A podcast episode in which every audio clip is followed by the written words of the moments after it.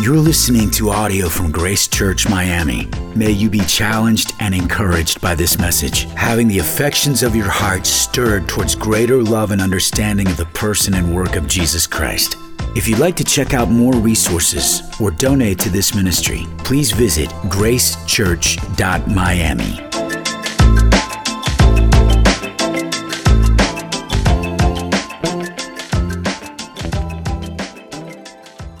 Probably goes without saying, but let me just say it to put us on the same page. Relationships are a big deal for us in society. We talk about them, we read about them, we hear them sung. Arguably, one of the most common theme in music lyrics. It fills most magazine covers in our grocery stores. And it's a subject that many of us like talking about even if it's not our own relationship. In fact, some pastors have been advised that they should teach on relationships at least once a year, if not more, in their church to get people to come as a recruiting campaign, as a way to build your church attendance campaign, regardless of what's actually offered and whether or not it's helpful or whether or not it's interested, just the fact that it sort of scratches a felt itch, what's needed by way of interest. Well, that's not unique to Miami, and it's not unique to our generation. People have wanted to talk about relationships for thousands of years. In fact, the text we're going to be in tonight is actually a conversation about relationships. But this is not because we're trying to hit on hot button topics. If you're just joining us tonight for the first time, it's our practice at Grace Church to go through the Bible teaching through different writings of what's being taught. We've gone through Titus, we've gone through other sections, we've gone through Ephesians, different letters to churches, we've gone through study books like Deuteronomy on Wednesday nights. Many of our groups are studying the book of Isaiah. Well, we're going through the writings of Matthew, known as the Gospel of Matthew. We've been working away from chapter 1 all the way up to present state, which is chapter 19, which happens to be on relationships. And interestingly, the Pharisees, these religious leaders, Jewish religious leaders at the time in this sort of sect of Judaism, they had questions for Jesus. Now, as you understand in relationships, sometimes questions are just statements in the form of a question. We know what that's like to have someone ask you a question, but you can kind of hear the inflection, like someone's trying to make a statement in the form of a question. Others, though, perhaps are quite sincerely and, hum- and humbly placed as being sincere expressions. Teach us that we might learn. Well, in Matthew 19, verses 1 to 12, Jesus is sort of being brought into a debate. A debate, particularly about the topic of divorce. Turns out, divorce is not just a conversation for today, but it has been one since almost the beginning of time, at least going all the way back to the writings of Moses in the book of Exodus. In Matthew 19 is our text for this evening. And if you've been with us the last couple of weeks, you know what others perhaps you do not know, which is we've been in a four part series trying to slow down the tape and take a look at the text that we might understand what Jesus assumes his listeners then understood. That many of us today, not being raised in religious homes, let alone Jewish homes, have maybe some of these presuppositions of understanding. And so, two weeks ago, we talked about why Jesus cares about your gender. Talked about specifically from Matthew 19, verse 4. And last week we talked about why Jesus cares about your relationship. And next week we'll be talking about why Jesus cares about your divorce. Just again, looking at the text and bring it to bear in our lives by way of compare and contrast to our culture. Well, tonight, message for our title time together tonight is why Jesus cares about your marriage. Matthew 19. If you've not done so, let me ask you to open your Bibles to Matthew 19. Encourage you to bring a copy of the Bible with you. If you don't have one, we have them for free at the Welcome Center. I realize generationally, a lot of people like to go to smartphones or tablets, but studies have been shown that when you get a chance to read it kind of like an old school textbook, you see it in context, you're more likely to mark it up, you see it in and you retain it better, not reading it like it's an Instagram post with short little hashtags. Matthew 19 is a text. Let's just again put the text back in front of us, and you'll see we're going to focus it on tonight. Verse 1. When Jesus had finished these sayings, he went away from Galilee and entered the region of Judea beyond the Jordan. Verse 2 of 19, Matthew 19. And the large crowds followed him, and he healed them there. And Pharisees came up to him and tested him by asking, Is it lawful to divorce one's wife for any cause? He answered, Have you not read that he who created them from the beginning made them male and female? And said, Therefore, a man shall leave his father and his mother and hold fast to his wife, and the two shall become one flesh. So they are no longer two, but one flesh. What therefore God has joined together, let not man separate. They said to him, Why then did Moses command to give one to give a certificate of divorce and to send her away? He said to them, Because of your hardness of heart, Moses allowed you to divorce your wives. But from the beginning it was not so. And I say to you, whoever divorces his wife, except for sexual immorality, and marries another, commits adultery. The disciple said to him, If such is the case of a man with his wife, it is better not to marry. But he said to them, Not everyone can receive this saying, but only those to whom it is given. For there are eunuchs who have been so from birth, and there are eunuchs who have been made eunuchs by men and there are eunuchs who will have made themselves eunuchs for the sake of the kingdom of heaven. Let the one who is able to receive this receive it. Our purposes for our time together tonight will be focusing on verses 5 and 6, but now we know it in its context. And in keeping with where we've kind of out, uh, outlined our time before in the previous two Sundays, part one is tonight going to be about the culture's take on marriage. Part two is God's take on marriage, and part three is what we should do. What we should do. So let's consider, first of all, the culture's take on marriage.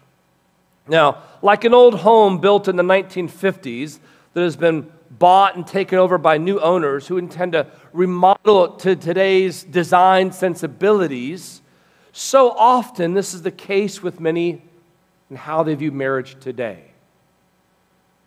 In fact, there have been so many changes that from the previous generation to today's generation, and how we think about marriage, that many of the previous generation of perhaps our grandparents and great parents, they wouldn't even recognize how we speak about marriage today at society in large, in society at large, rather. In fact, the changes have been rapid and have been far reaching. Not only has it been extended to include men being able to be married to men and women being able to be married to women, but there's been examples like Adam O'Connell, who married Oliver, his favorite 25 year old horse, who back in 2015 married his horse. In fact, many marriage ceremonies and subsequent unions have become such a circus that many people have sworn off marriage altogether and pledged to just get on with life without being married. In the proceedings of the National Academy of Sciences, they recently reported that women aged 32 to 38, 25% of them were not married when they had their first babies. 25% of the young women aged 32 to 38. You say, well, what's the point of reference there? Well, but a few years earlier, 1996, that was only 4%. So, in a relatively short amount of time, many young adult women have just basically looked at marriage and been like, unnecessary. And for some reason, clearly unpreferable. The Telegraph, a newspaper in Britain, reported this past week how having a child out of wedlock went from being an insult about a person to now an aspiration, as if you've been able to accomplish something commendable. Marriage has fallen on hard times. It's been redefined by some, dismissed entirely by others.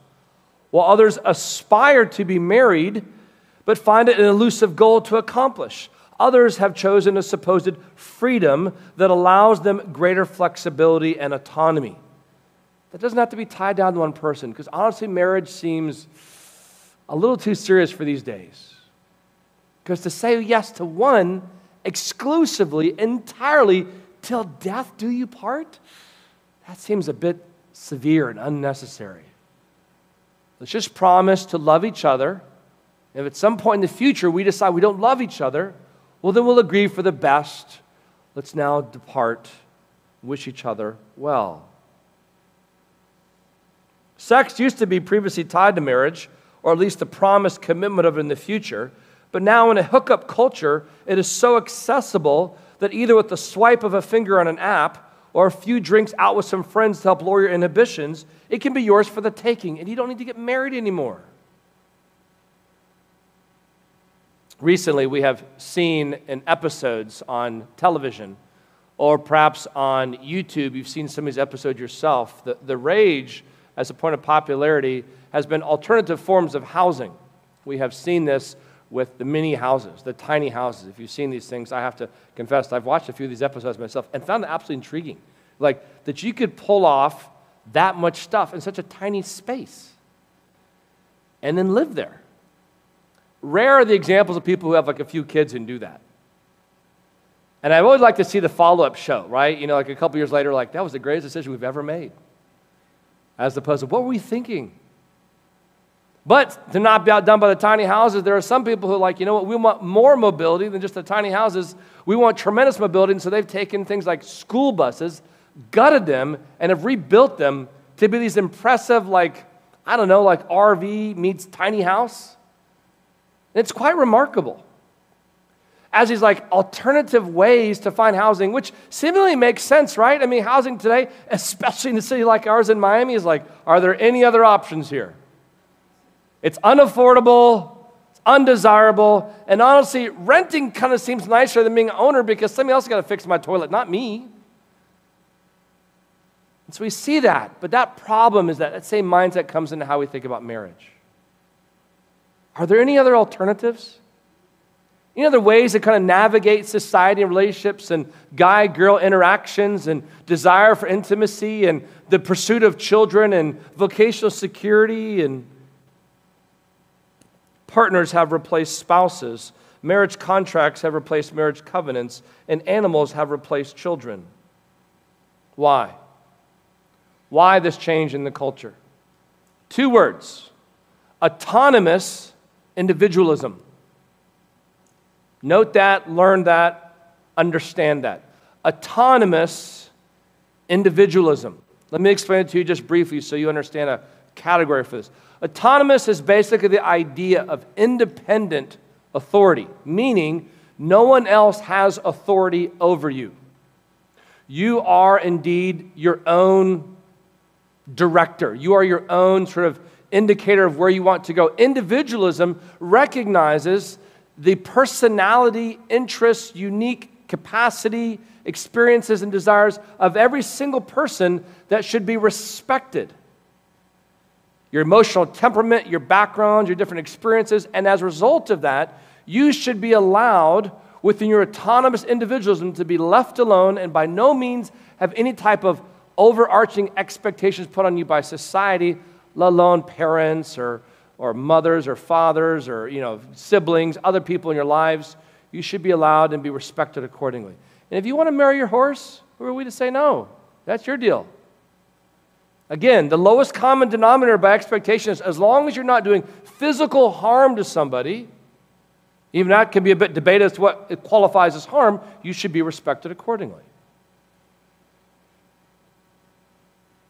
many people today do not have a good point of reference either historically in their own homes regarding marriage or ideologically in their community as to how marriage is spoken about or even modeled.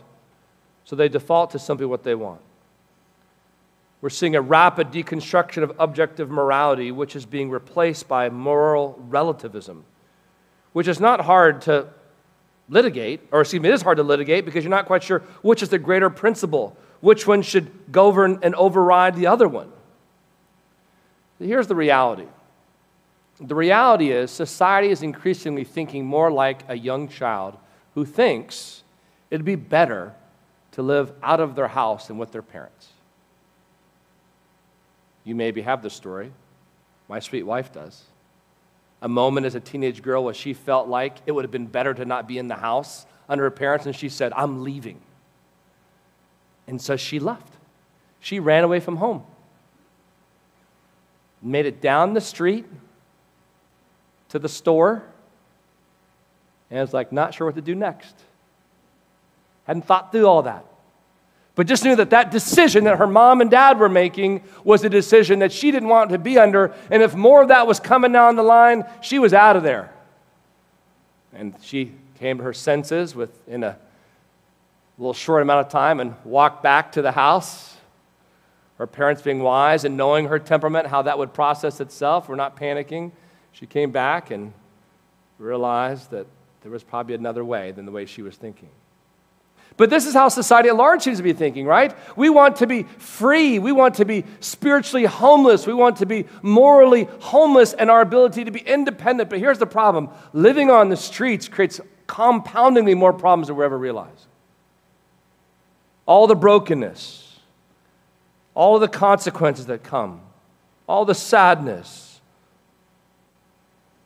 What happens in the body of Christ is that we are issuing the call of Jesus to those living on the streets of society, saying, You are welcome to come to our home, have a meal with us, introduce you to our Heavenly Father, who extends Himself to you by relationship with His Son.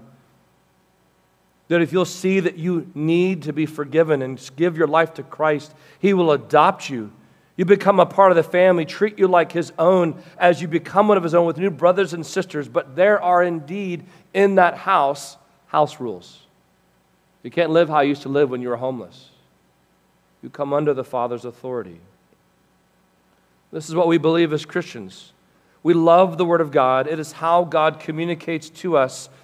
Christians are communicating the reality of God's Word. And so, friend, I want to say for those of you who are here not Christians, this is not our attempt to preserve some bygone era. This is our attempt humbly and at times courageously to put before those around us what we hope with clarity what God's word says.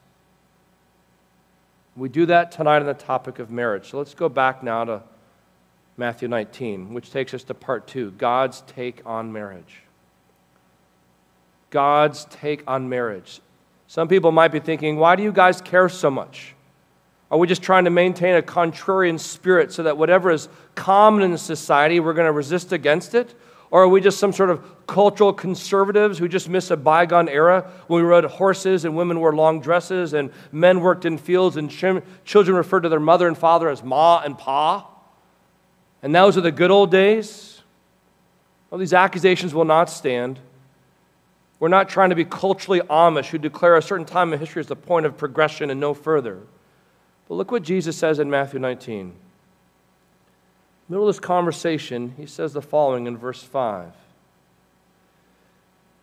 And he said, Therefore, a man shall leave his father and his mother and hold fast to his wife, and the two shall become one flesh. So they are no longer two, but one flesh. But what therefore God has joined together, let not man separate. We spoke in weeks past about verse 4, the significance of what was being said there from Genesis about God creating from the very beginning male and female. I direct your attention to that message online if you've not heard that, is why Jesus cares about your gender. Last week, we took a look at verses 10 to 12 and why he cares about your relationship. God does not intend every single to be married. I want to be very clear at the outset of that this evening. This is not a sermon that you should think highly of marriage and all singles should be married. Jesus says very clearly in verse 12 God has given the gift of singleness to some people for the sake of the kingdom of heaven. But if we're going to think about marriage, we need to think about it correctly. There's some lessons I want us to learn here in the text. From our reading just now in verse 5, some lessons. First of all, cultural interpretation is trumped by creation declaration. I'll say that again. Cultural interpretation is trumped by creation declaration. I've said this before, but I want to say it again because Scripture repeatedly does this. And I want to make sure, as your pastor, I'm repeatedly doing this as well.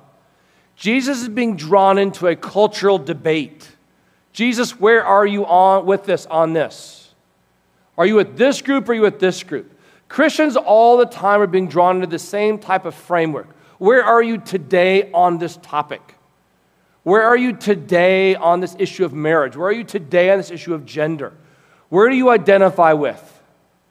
And you can see a lot of Christians individually and churches collectively are kind of like, oh man, I don't know, I gotta like come public with this. And hey, Uh, how about the dolphins? And oh, you just avoid it. For any number of reasons, Christians want to avoid this conversation. Jesus doesn't want to avoid it, but Jesus does something that's a little bit disorienting for the original listeners, and it can be for people today when they're having conversation with us. He goes all the way back, not to Moses, he goes all the way back to Genesis. And that's what he's referring to in verse 4. Have you not read? Interesting to me, just the primacy that Jesus gives Scripture in conversations. It does beg a side question and conversation for us as Christians to say, how familiar are we with the Scriptures to be able to bring that into our conversations with people? Because, quite honestly, we need to be very careful as Christians that we're not leaning into our opinion, our preference, our family tradition, what we wish people would do. That is not binding and has no authority.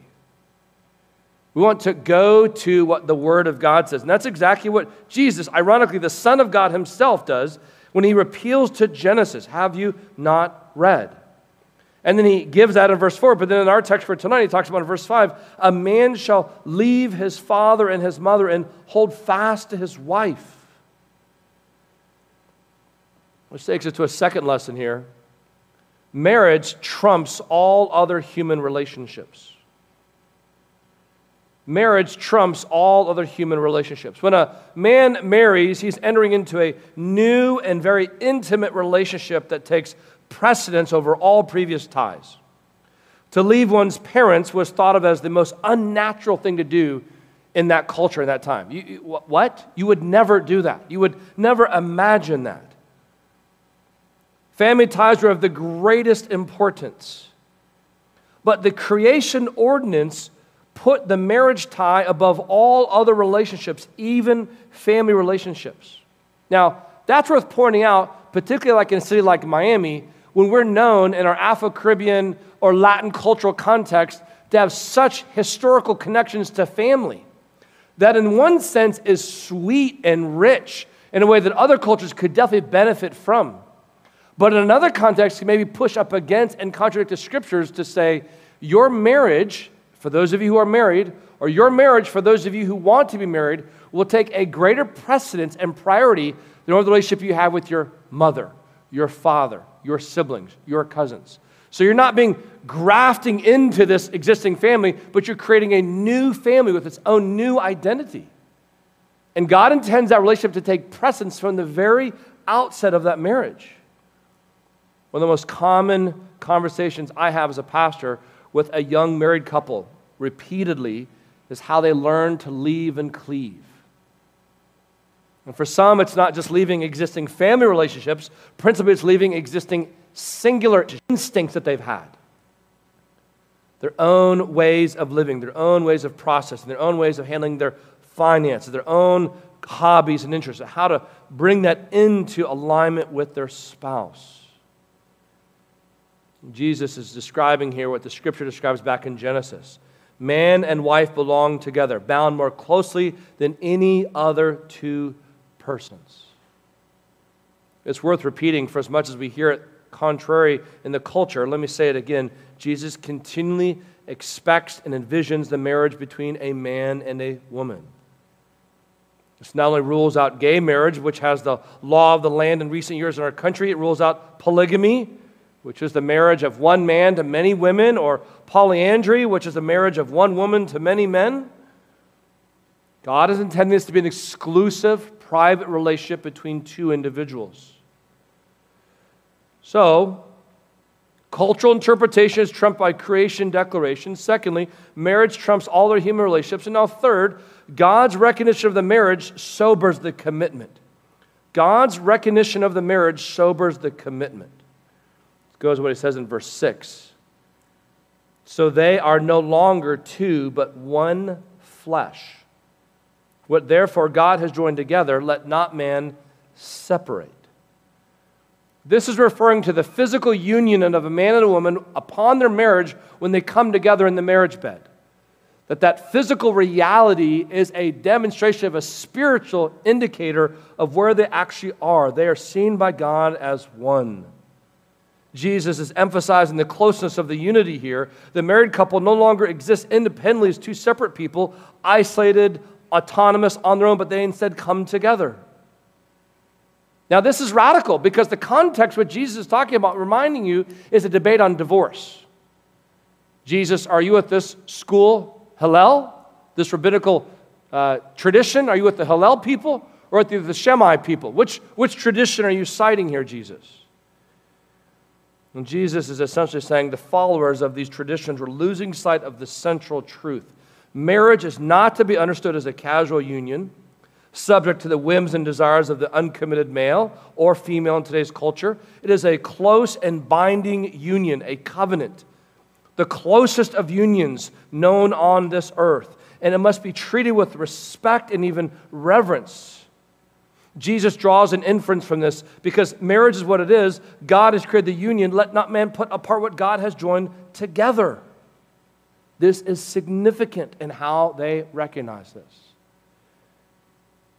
This is like two teenagers coming to their youth pastor who know that they should not have sex before marriage and they ask their pastor, How far is too far? They're trying to ask the question, How much can I get away with and not be in sin? It's a question that sort of indicates where their heart is leaning, what they're looking for. They're looking for as much liberty as possible to grant them as much license as they desire. That's the perspective coming at this question about divorce when they're asking Jesus. Just how much liberty do we have? How many different ways, how many different means? Is it, is it narrow? Is it many that we can get out of this thing? And Jesus is basically saying, You're looking at this completely wrongly. The perspective is not one of commitment, it's one of convenience. When things get difficult and things get hard. It's worth repeating to those of you who are Grace Church members and introducing to those of you who are not, maybe not been a part of our foundations class. Let me have them put on the screen for you our church's statement. We have a church confession of faith. What do we believe about the Bible, the Trinity? What do we believe about salvation? What do we believe about the government? We have a church's confession of faith. It's 18 articles. This is one of our articles of our confession of faith. It's specifically our statement of marriage and family. I'm going to read it to you as you hear that, or I'll just read it to you and you maybe won't see it. Here, listen to it as I read it to you. We believe God has ordained the family as the foundational institution of human society, that it is composed of persons related to one another by marriage, blood, or adoption, that marriage is the uniting of one man and one woman in covenant commitment for a lifetime and as the channel of sexual expression according to biblical standards, and the means for procreation of the human race, that children from the moment of conception are a blessing and a heritage from the Lord. That's what we as a church say publicly and, and, and want people to know about us and how we summarize what the scripture says in this regards. How do we think through this? Know, we realize that such a statement will increasingly make us social outcasts in society. We understand that and trust that the Lord will come and care for us in whatever way He determines. We do, however, intend to teach our people what God says in His Word so that they can have clarity on God's will for their life. That's why we direct them. And we just have a host of Scripture that teaches this from Exodus to Psalm to Proverbs to Ecclesiastes, Ephesians to Matthew to Romans to 1 Corinthians to Deuteronomy, Genesis. These are the things we're saying. We want to bring the scriptures to bear that we're not making this up. This is not us trying to channel our inner grandparents' generation. This is us saying this is what the Bible puts forth plainly, clearly, and consistently, regardless of culture. This is what God intends us to understand. Friends, let me say this as the pastor of Grace Church ambiguity is not a virtue. Rather, it is unhelpful as it leaves people out in the storm of ideology that contradicts itself, and people can't figure out what they should do with their friends or following their hearts. We want to be clear in what Jesus says in his word, from Matthew 19 to him going back to Genesis chapter 1 and 2, which takes me now to the third part what we should do. What we should do. Now, listen, I want to remind you of what I said two weeks ago. I'm speaking to you not only prophetically as a pastor who wants to honor God's word accordingly, and teach God's word without any delusion, without any kind of compromise. But I also want to speak to you as a pastor, someone who is aware of the realities of different people in this very room this evening. I, I say this because I'm thinking of two audiences.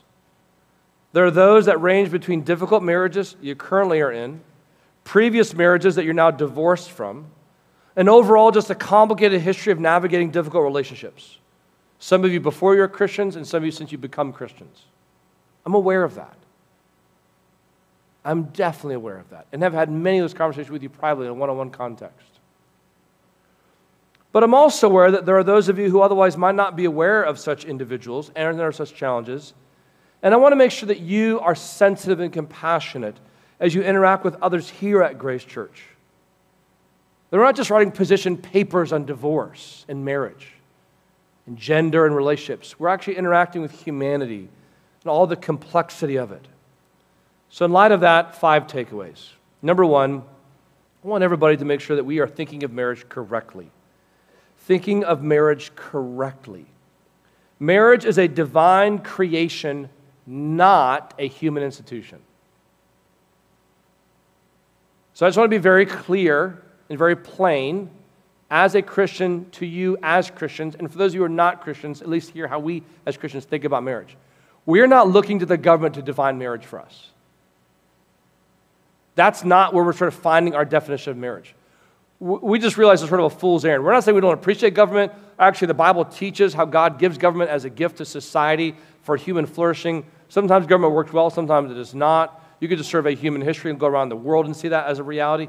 What we're talking about here is the reality that we're not looking to legal precedents to determine how we can understand the confines of and the definition of marriage. We sometimes recognize as being good, helpful tools, but not something we're dependent upon. So we want to think of marriage correctly. That means we have to do the same thing that Jesus does, which is what he says in verse 4 Have you read? Have you read? Not have you read a latest Supreme Court justice ruling on marriage, Now, have you read a local judicial uh, uh, statement on marriage, Now have you read sort of a local news article on marriage, but and have you actually read what the Word of God says?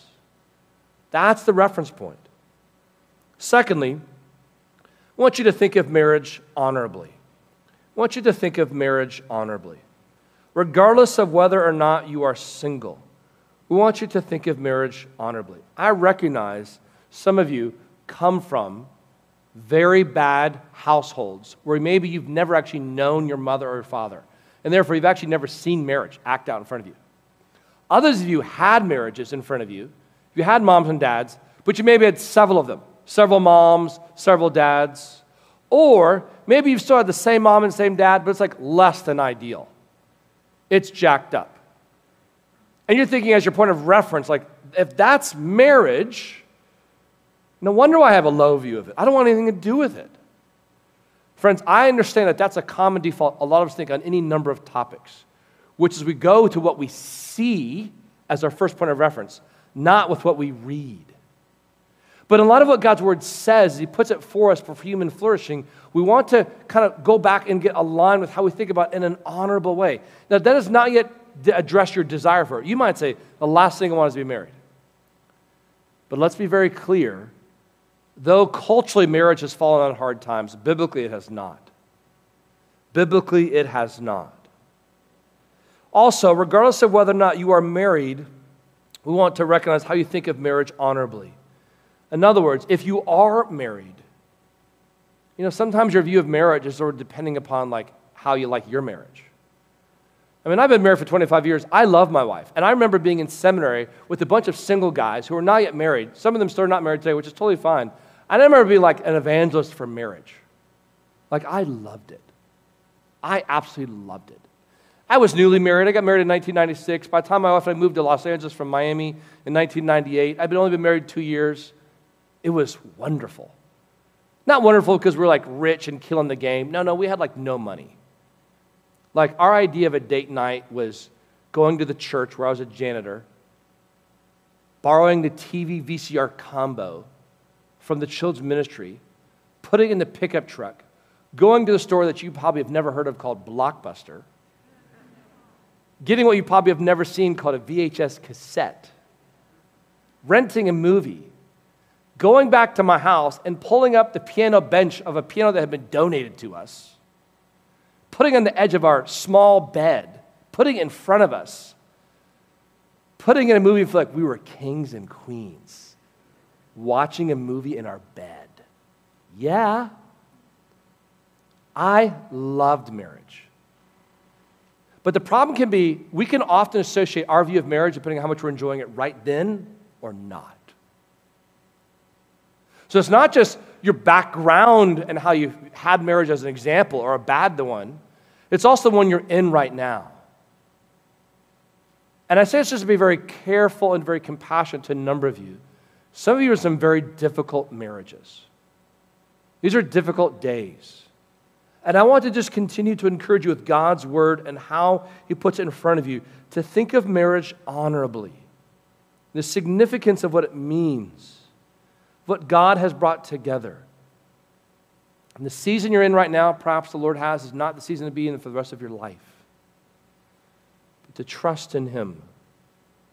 The third takeaway is to demonstrate your Christianity in your marriage.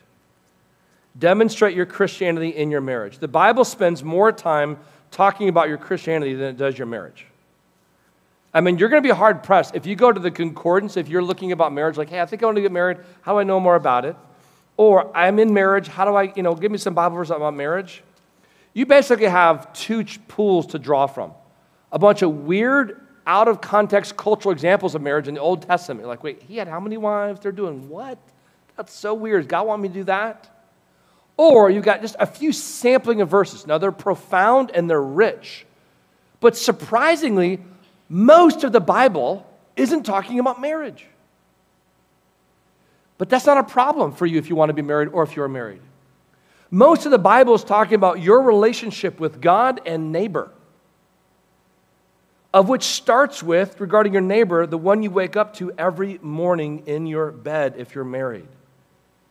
How you work out your faith in Christ and how you interact with Christ in faith through trusting His Word isn't how you interact with those relationships that you're married to, that, that man or that woman that you are pursuing or that you are already committed to in marriage covenant. And this is why I would just say to you, for those of you who are awfully selective in your friendships. And guys or girls who are kind of partial in how you handle, navigate your sort of social circles. You're not setting yourself up well to be married in the future. I say this because marriage is one of those common reoccurring exercises where you just like die to yourself all the time. Now, my point here is not to complain about my spouse. My point is to sort of confess my own issues of how often my selfishness is brought out, my pride is brought out, my laziness is brought out. That's why sometimes I like to commend singles to get roommates together, to just keep them from getting deep ruts, deep trenches, sort of like they sort of live life on their own so preferentially, not sinfully by any stretch of the imagination. Well, to that, you're like, you know what you need? You need a roommate to tell you're a knucklehead. You need someone who has watched something else on TV. You need someone who eats your food. You need someone who doesn't like, you know, doesn't empty, empty the dishwasher like you would, or leaves or clothes in the dryer like for like five days. Like, I hate having roommates. Like, no, I think what's happening is you hate being exposed. And that's like good marriage training. For those of you who are married, you know exactly what I'm talking about. You're like, wow, I didn't realize how jacked up I was until I got married. I didn't realize, man, I'm really jacked up. I'm saying if you're single and you aspire to marriage, you would do well and be wise to begin to think now about relationships. Not even the context of guy girl relationships, just the context of good friendships and how you even live together and work out your relationships together. Understand that God has given distinct and complementary roles between men and women in relationships in order to fulfill that. I say to you men particularly, some of you men struggle with what I talked about last week self control or leadership. It's hard for a woman to be attracted to a man who seems like he can't control himself his time, his money, his mouth. Or she can't respect him if he doesn't make he can sort of lead himself through his life itself. It's really hard to see that. And I say it because young men have not been given good older men examples to want to imitate and emulate. I'm saying, gentlemen, that's why you want to find godly men in your life, particularly in your local church, where you can find those and pursue those. Number four, Include your church in your marriage.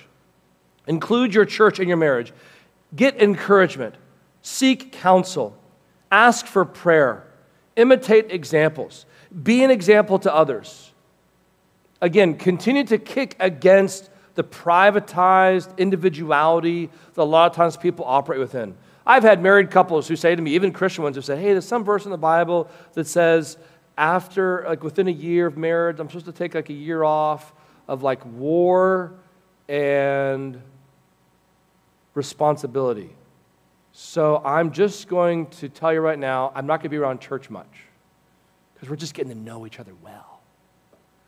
I'm like, first of all, your Bible handling is horrible. If you like to do the Bible, I can teach you a lot of crazy things with the Bible. You're going to get all kind of jacked up. Secondly, that's not at all how the Christian community works in the context of your marriage. You want to be in the context, both in dating and engagement and marriage, in the context of community, where there's counsel and prayer, encouragement and examples. Fifth and final, don't divorce the gospel from your understanding of marriage.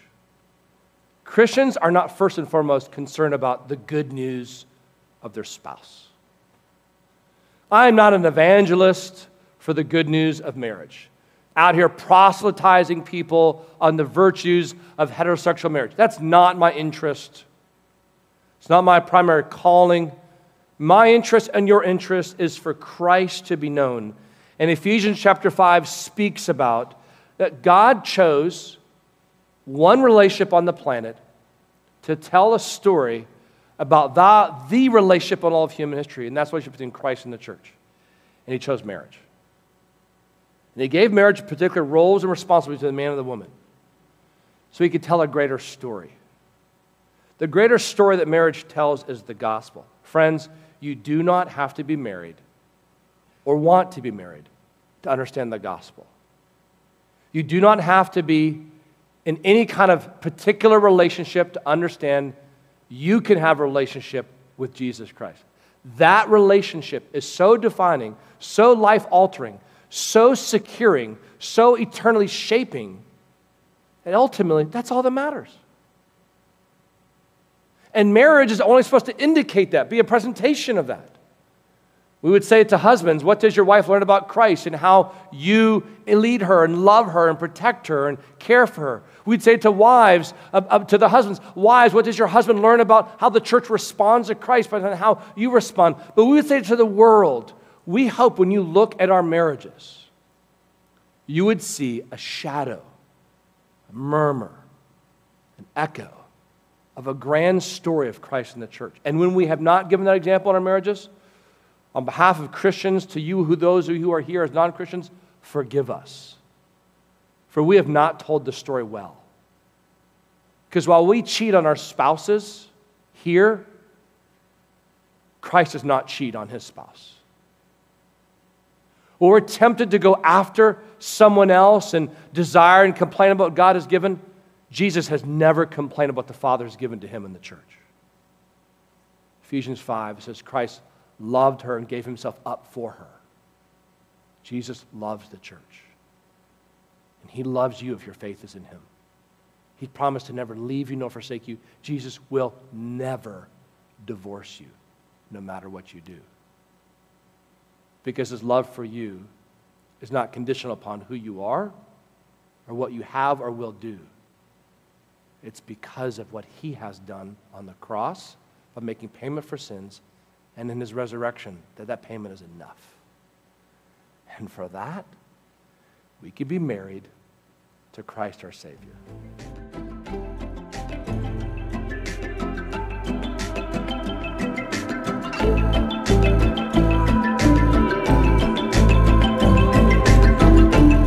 Thank you for listening to audio from Grace Church Miami. May God draw you nearer to Him through His Word. If you'd like to check out more resources or donate to this ministry, please visit gracechurch.miami.